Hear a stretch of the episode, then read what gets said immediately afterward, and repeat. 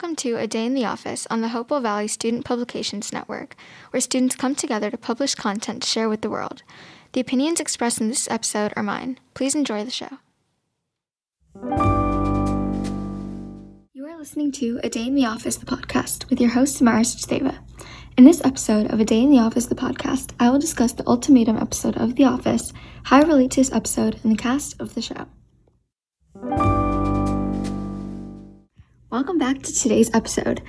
In honor of the new year, I thought it would be perfect to talk about the ultimatum episode of The Office, which is in season 7. And I know by the name of this episode, it doesn't sound like it's going to be about the new year. And I have to say, that's definitely not the main focus of this episode, but there's still parts about it that make it about the new year. So let's talk. Okay, so this episode of The Office is called Ultimatum for a reason. Um, it wasn't in this episode, but I believe it was the one before this where Holly gave her boyfriend AJ an ultimatum, saying that if he doesn't propose by the new year, they're over. Let me just give a quick recap on this character because I'm not 100% sure if I've mentioned Holly or AJ yet. So, Holly originally came in season 5 to replace Toby from HR, who was about to leave for Costa Rica. And Holly and Michael really hit it off. So they got really close and started dating. But basically, okay, if you are in a relationship with a coworker in like Dunder Mifflin, you have to sign this contract, I believe. However, Holly and Michael kept their relationship private from corporate, so no one knew about it. So when David Wallace found out, he sent Holly away to the Nashville branch, which was kind of the end of Michael and Holly's relationship. She's back in season 7 because Toby was on jury duty for a while, so Holly was back to replace him once again. Except this time, she was already dating someone from the Nashville branch, and that's AJ. So now hopefully you're all caught up on the two characters. So going back to this episode, as I said, Holly gave AJ an ultimatum, saying that if he doesn't propose by the end of the year, they're over. And the whole office found out about this ultimatum. So of course, when they were back from their holiday break, their winter break, the first thing that everyone was looking for was a ring on her finger. But to everyone's surprise, she did not get engaged. Now, of course, Michael was like absolutely thrilled because he liked Holly since when she first arrived in season five. So he and Erin were celebrating like crazy with like champagne, confetti, and music. But sadly, later on in the episode, Michael came to find out that Holly and AJ were still together because the ultimatum, as Holly said, wasn't really meant to be that serious, apparently. Like, Holly and AJ just kind of forgot about it and just continued on. So that put a mic, uh, that, so that put a damper on Michael's mood. Now, while this was happening since it's the new year and their first day back at work. Pam, as the new office administrator, wanted to do something fun.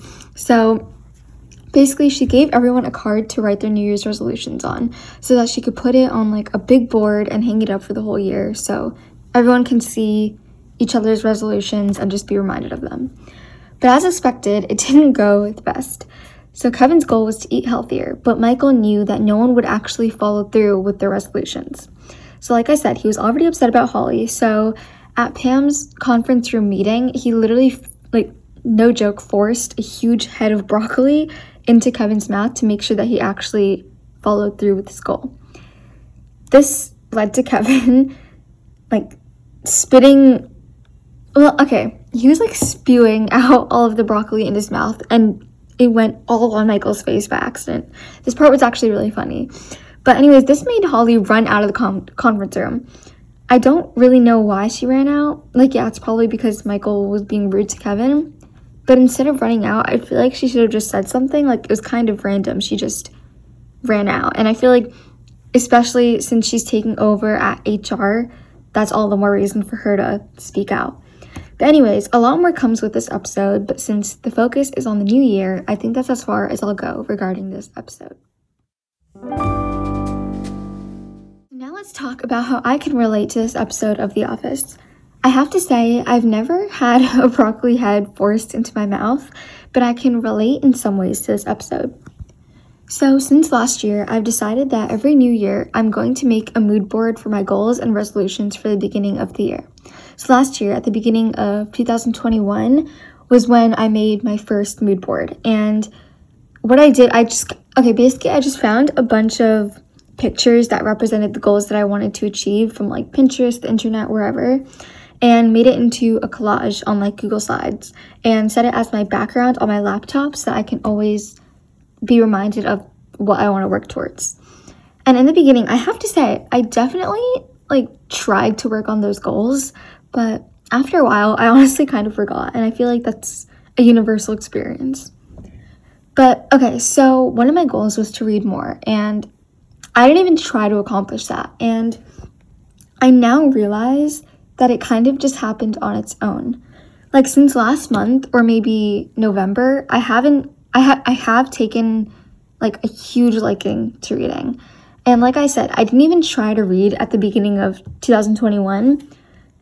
I just like did it for myself because I wanted to. Like I didn't want to read because oh I have to check off my re- resolution.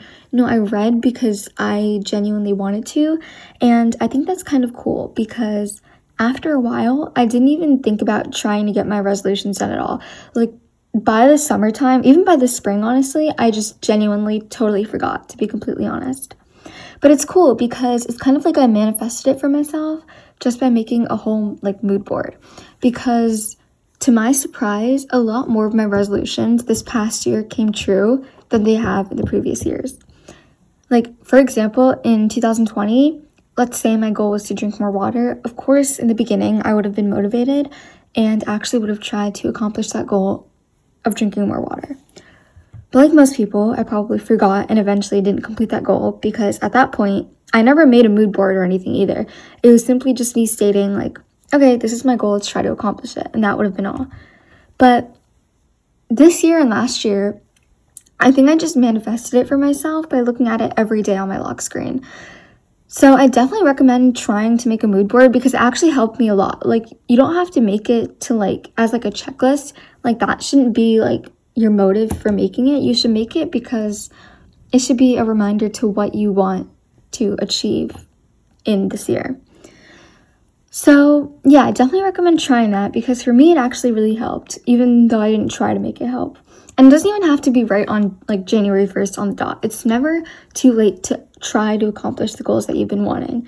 So, like, if you randomly start to have like a new interest or a new hobby, or you want to set a new goal for yourself in like let's say the middle of July, still like add that picture into your mood board. Make a new mood board including pictures of your goal so that it's more tailored to you. Cuz it's like I said, it's never too late to try to accomplish what you want. So and just honestly make it fun. Like I said, it's totally catered to you and what your personal goals are. So, like, go on Pinterest or Google and just search up pictures of all your goals. You can make it look cute and fun, add like different fonts, you can like write text on it, and just set it as your lock screen or like any background or like hang it up in your room or something. It may sound pointless or ineffective, but I promise it's not. And even if it is, there's no harm in trying. Okay, so as I said when I was summarizing this ultimatum episode, Pam basically went around the room and put an index card on everyone's desk where they would write their resolutions. And basically, her plan was to make a big board out of everyone's resolutions. So let's talk about what some of those resolutions were. So Dwight's resolution was to meet a loose woman, and Andy's resolution was to learn to cook for one. But after he saw Dwight's resolution, he added Dwight's to his. So basically, like I said, Dwight's resolution was to meet a loose woman so when Andy saw Dwight's, he added Dwight's resolution to his list as well.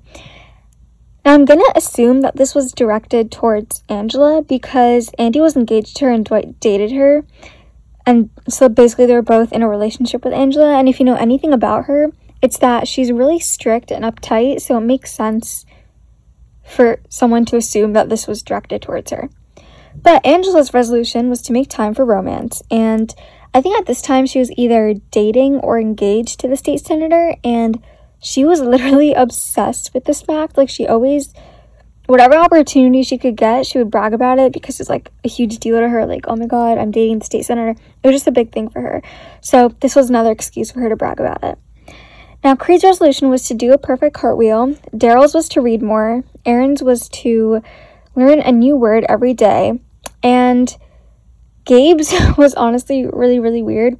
Gabe's resolution was to be less squeamish around people's dogs and babies. I don't even know what squeamish means, but judging by the fact that Gabe put this as his resolution, I feel like it would make sense. Holly's goal was to cross train, Jim's was to bike more, Kelly's was to get more attention by any means necessary, which I have to actually say, this is really accurate for her character because she loves attention, she uses any chance to get attention. So, yeah, that was Kelly's resolution. And now Meredith's was two cigarettes a day, which again, very fitting for her um, because I don't know, like I don't really know how to explain it, but it just makes sense. I think you can assume. Kevin's, which I talked about earlier, was to eat healthier, and um, Michael's was to floss slash never make a woman cry. Now his second goal was because, like I said, Holly ran out of the conference room meeting, so I'm assuming that she must have been crying, which made Michael add that in because he originally had to floss, but then he never had to make to never make a woman cry. But I think Michael made Holly cry at the conference room meeting, so then he added that to his list. Oscar's goal was to finish the living room. Pam's was to drink less caffeine. Phyllis's goal was to take yoga lessons with her husband Bob. Ryan's was to live like an art project. And last but not least, Stanley's resolution was to be a better husband slash boyfriend. By the way, if you're wondering why he also has boyfriend written on there, it's because he had multiple affairs throughout the show. But yeah, that's basically everyone's resolutions for the new year. So these are some amusing details throughout this episode according to theoffice.fandom.com.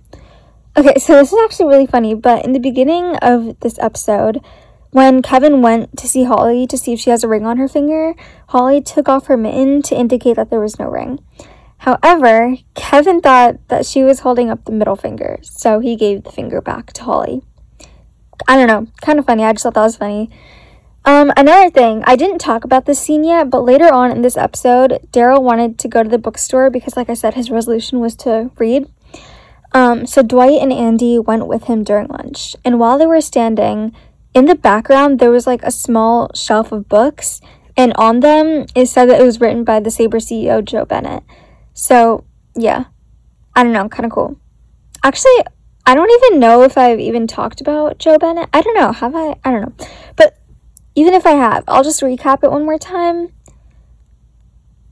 Basically, to put it quickly, Sabre was like a printing company that bought out Dunder Mifflin, which is why the CEO shifted from David Wallace to Joe Bennett in season seven, and then it shifted again to Robert California later on, which is a whole different story.